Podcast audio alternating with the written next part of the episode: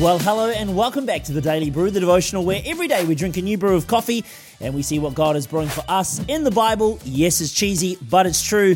And you join me here in Auckland, New Zealand for day 286 of 365. I had to double check there. Of 365 days of Bible reading, we're only two weeks away from being at 300 days to go. A milestone that I hope that you're you are as excited as I am about reaching.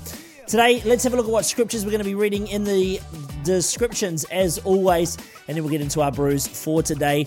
Psalm 119, verse 25 to 32, 2 Thessalonians, verse 1, uh, chapter 1, verse 1 to 12, Jeremiah chapter 27, verse 1 to chapter 29, verse 23. So those are our scriptures. And if that was hard to follow, check it out in the descriptions on every platform, uh, platform as per usual. Let's talk brews today and get some coffee in my mush. Today, we are trying for the final time our Pinnacle coffee here from Hummingbird in our espresso format. Got the old espresso machine going. It took me uh, two or three times to get the dialing just right. So I feel like I've got a really good brew here on the espresso machine. So let's give it a try and see if it beats our 6.9 on the last couple of days. Cheers.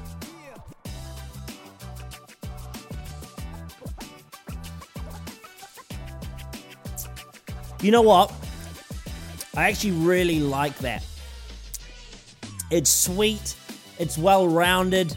It's not going to go up past an 8, but definitely a 7.3, 7.4. Let's run it up to a 7.5 and give it a 7.5. The aftertaste, lovely, chocolatey, malty flavor in there. It's quite nice. I do like it and highly recommend. You should actually give you should you should give this one a go. It's in the supermarkets, most supermarkets at the time of recording. It may only be around for a limited time. So if you're doing this on the first time round of recording this, give it a try. That is it though for the brews, and we're done tomorrow. Super Seven store bought candle coffee. I'm so excited about that. But before we get there, let's get through today's Bible. The reason that we are here.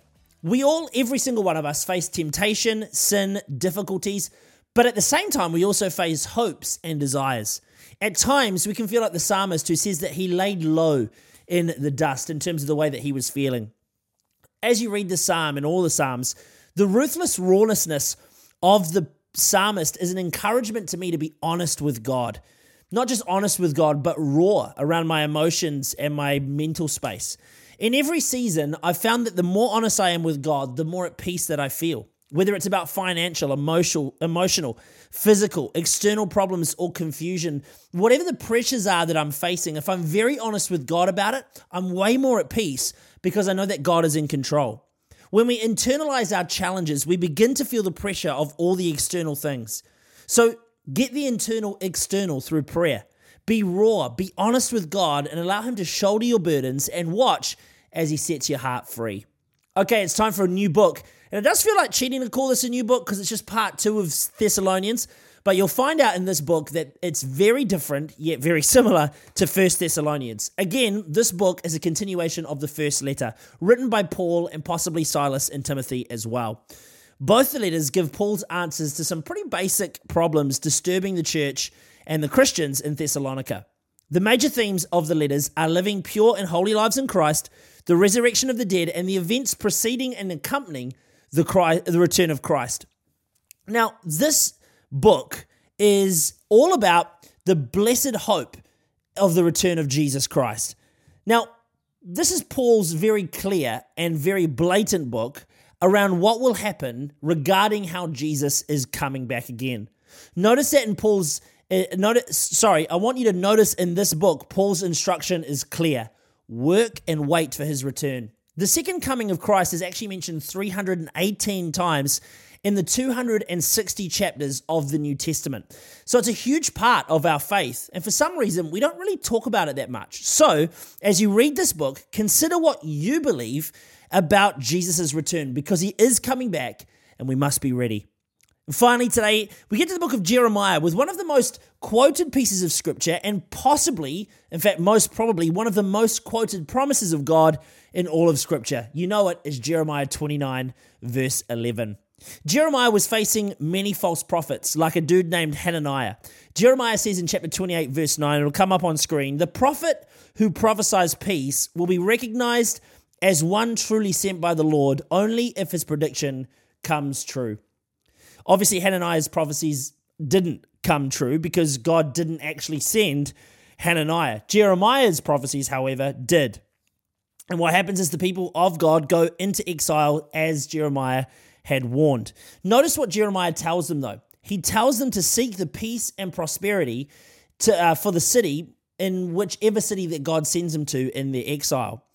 He encourages them to pray for the people and the prosperity of the city. I think that's something we should be doing too, to pray for our people and our nations and to pray for the prosperity of our nations as well. Why? Because when our nations prosper, we prosper too. So, what can you pray into for your nation, whatever nation you're in around the world, whether you're listening or watching? I want to encourage you to pray for peace and to pray for prosperity. Three. Verse of the day. Second Thessalonians 1 4 is our verse of the day today. Therefore, among God's churches, we boast about your perseverance and faith in all the persecutions and trials you are enduring. My question is this Would Paul boast about your perseverance and, and your faith through your persecution? For me, I reckon some days I could say yes to that, and others probably not. So, let's get to work. Let's get to work at persevering and increasing our faith through whatever persecution we face in our day. And that is it for the Daily Brew today. Day 286 of 365 days to go. Just under two weeks until we hit 300 days of Bible reading. A massive thank you for following along. No matter where you are around the world, I'm praying for you today that God would speak to you and reveal more of Himself through the Word of God as you continue to read it and pull it apart.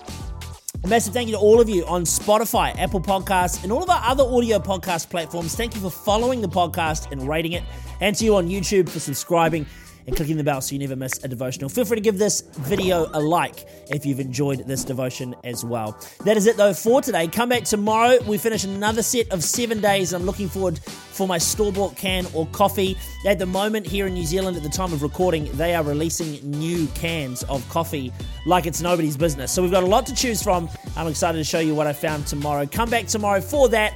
And of course, for another day of Bible reading, which to be honest is the main reason that we're here anyway. Until then, though, that is it for today. If it's a start of your day, have a great rest of your day. Unless it's sleep time, good night, sleep tight, and we'll see you tomorrow back here on the Daily Brew.